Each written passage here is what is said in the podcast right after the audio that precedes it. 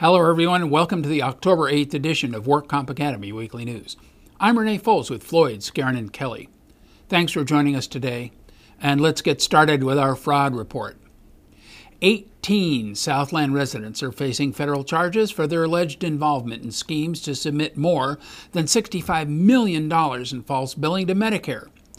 The fraudulent billing from the Los Angeles cases is believed to be the highest amount of false Medicare billing in a single Southland takedown in the history of the federal medical fraud strike force. The Southland charges are part of a nationwide takedown by operations in seven cities that led to charges against 91 individuals for their alleged participation in schemes to collectively submit nearly $430 million in fraudulent claims. Court documents unsealed in Los Angeles reveal that four people affiliated with Alpha Ambulance Incorporated are charged with submitting more than $49 million in false claims to Medicare. The indictment alleges Alpha's owners, 55 year old Alex Capri of Hollywood Hills, and 31 year old Aleksey Muradov of Burbank, along with several employees, submitted claims for medically unnecessary transportation services and then created fake documentation to support those claims.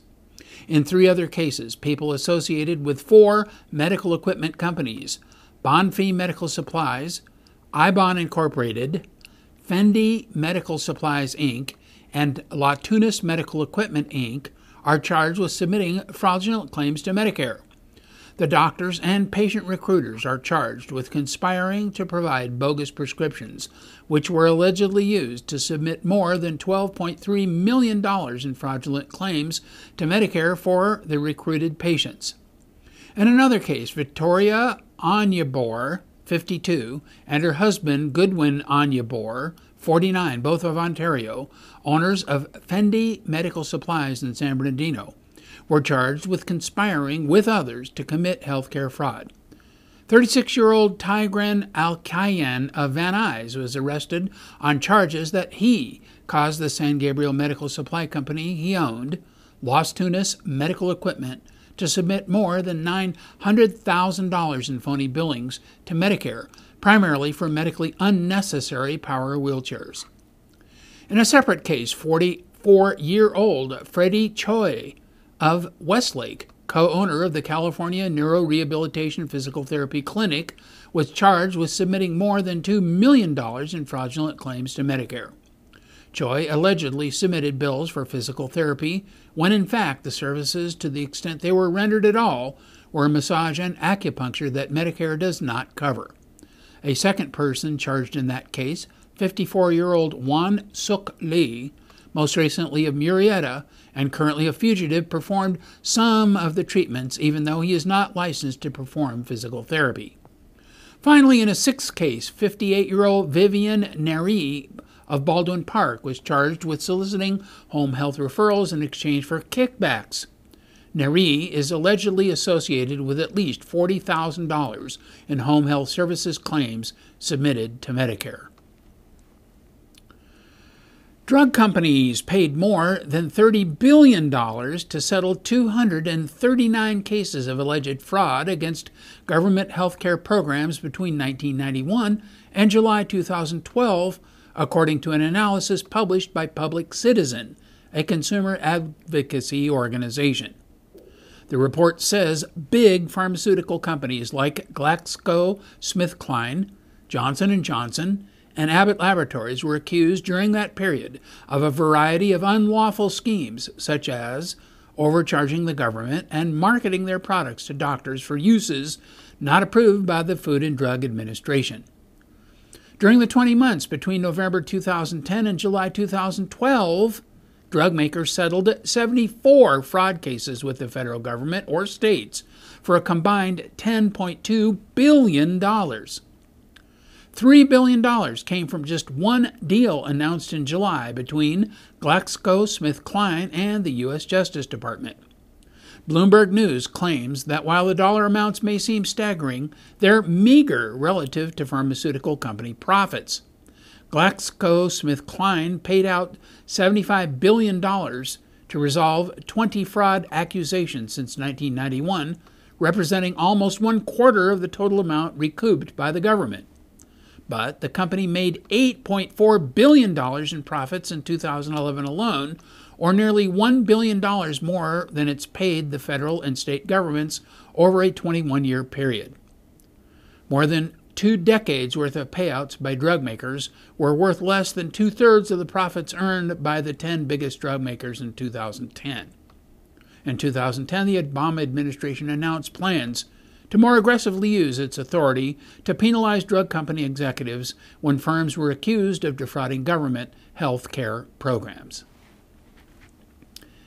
Eight people have been cited, and two others are under further investigation after the Contractor State License Board's latest sting, this one in Clovis. The statewide investigative fraud team, or SWIFT team, with assistance from the Clovis Police Department and the Department of Insurance, conducted the sting last week at a house in Clovis. The SWIFT team used advertisements from local newspapers, Craigslist, and internal referrals to schedule home improvement bids for painting, landscaping, concrete, and fence work. Under state law, all home improvement jobs valued at $500 or more must be conducted by a company or person with a contractor license issued by the Contractor State License Board. Five of the unlicensed contractors also, also were issued stop orders for failure to carry workers' comp insurance. The license board investigators can halt job site activity when any person with or without a contractor's license does not have workers' comp insurance coverage for employees.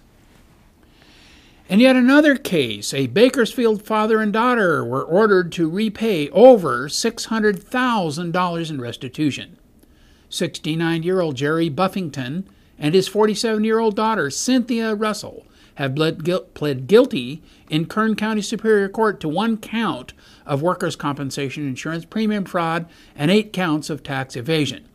Buffington and Russell were ordered to pay almost $500,000 in restitution to the State Compensation Insurance Fund and nearly $130,000 to the Employment Development Department.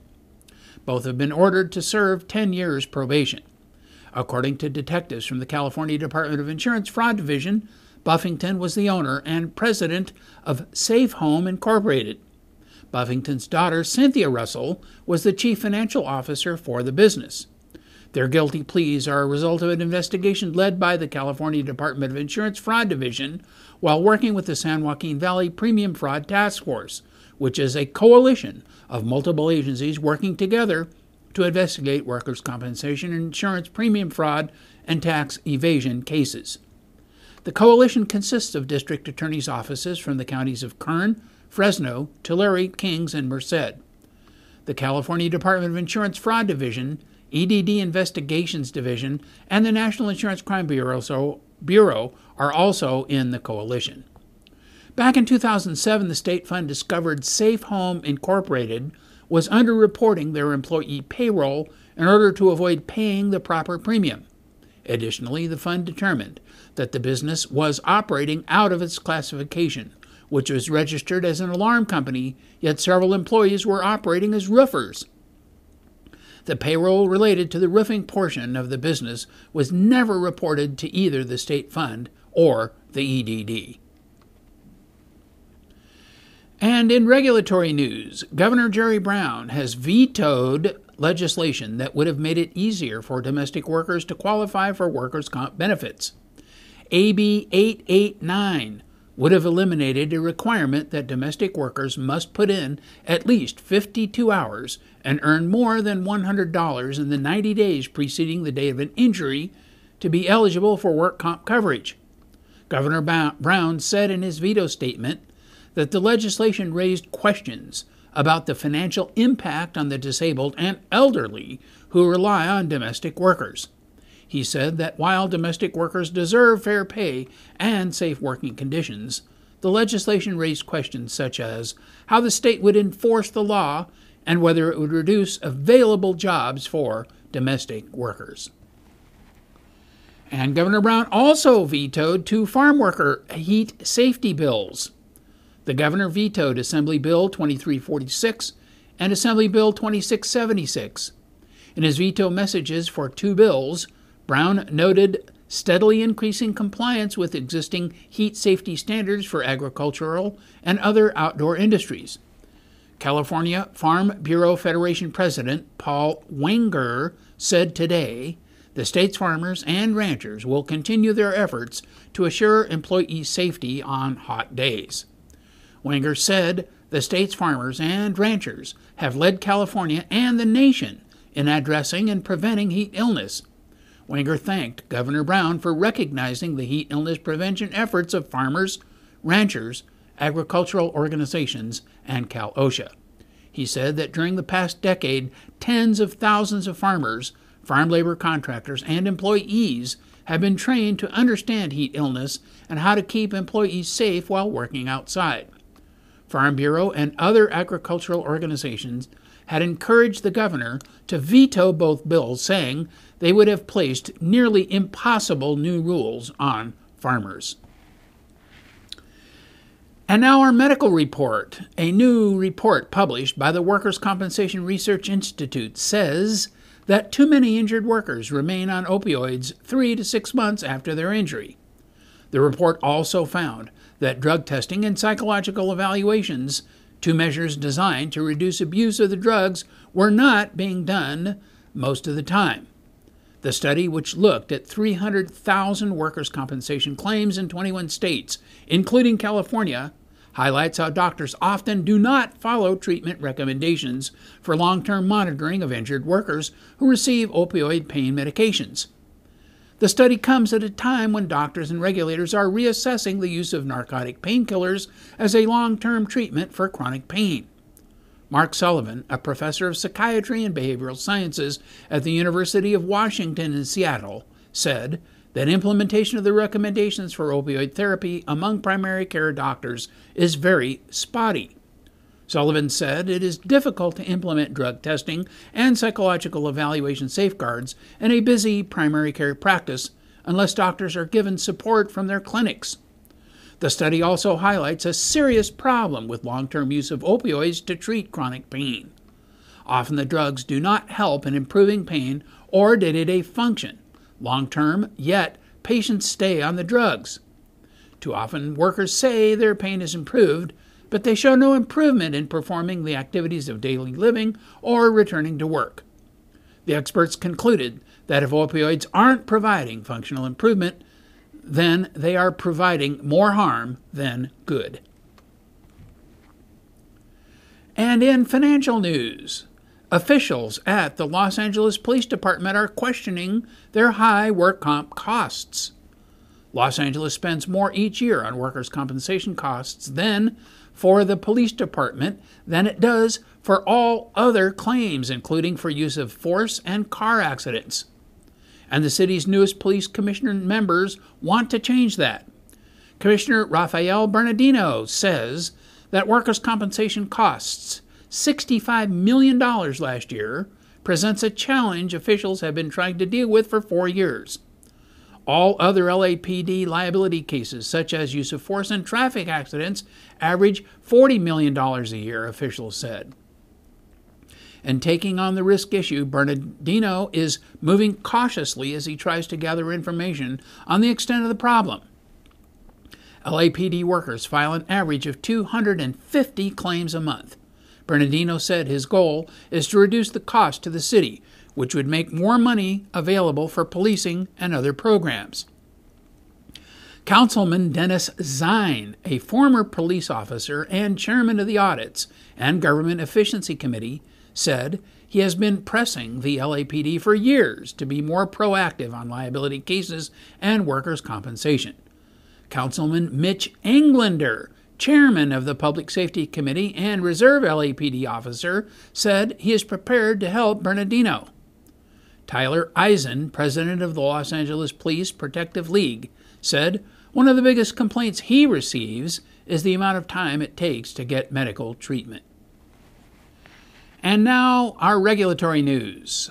The DWC Medical Evidence Evaluation Advisory Committee has been formed and will begin establishing the framework for updating California's medical treatment guidelines. The first meeting is set for November 15th. This advisory committee meets four times a year under the guidance of the DWC Executive Medical Director and uses the hierarchy of evidence set forth in the division's medical treatment utilization schedule to evaluate medical evidence and recommend revisions to existing guidelines or to develop new ones.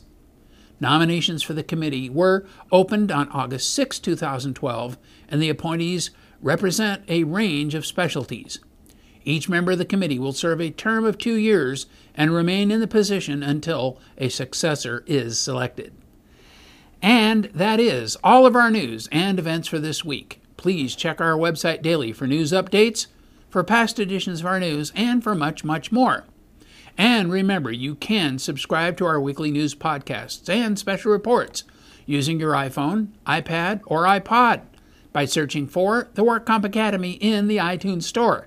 Again, I'm Renee Foles with Floyd, Skeren, and Kelly. Thanks for joining us today, and please drop by again next week for more news.